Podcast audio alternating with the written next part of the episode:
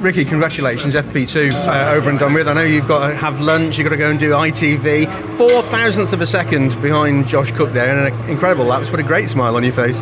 Yeah, the car feels so much better than what I, I've just done there. So, in all fairness, like even in FP1 this morning, I, I kept going off.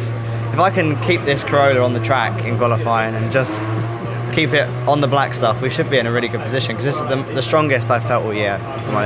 With, with, with, you know, we've had some good qualifying, um, but we've normally made a bit of a jump. At the moment, I don't need to make a jump. The car just feels magical.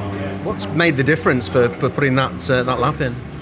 Um, what do you mean? Sorry. So, Are, are you, are you pushing harder? You're riding those curves? Have you changed the setup dramatically? yeah, change setup a little bit. Um, car's on a bit of a knife edge, and you know, you look at some drivers, like you look at Verstappen or whatever, he either does a fantastic lap, or, or not even that. Look at like Piastri on the weekend, even makes a fantastic lap or struggles, and that.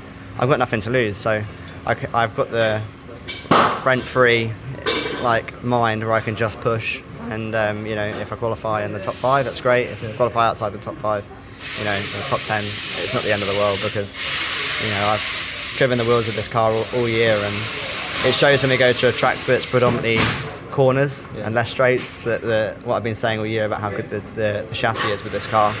Um, know, it backs it up a little bit. So Track temperature's going up. It's going to be really warm by the time we get to qualifying later on. Uh, tyre choice is going to be uh, an important factor as well, isn't it? yeah, I think you'll see everyone on the on the softs. Um, it's a no-brainer. You, you've got to go for it, but you've got to go for the softs. I think because track position is more important than you know saving a set of tyres. Even though we know how great the racing is in British touring cars. Um, but yeah, no, I, I, to be honest, I feel really, really chilled out. I don't feel like I'm actually. Dro- when I'm on, on the lap, it feels really good. But not to be able to execute a lap is a little bit sort of frustrating. Yeah. But token people looking at my car. Put some more downforce on it. Ricky, really good session. Well done. Cheers, mate. Have a good one.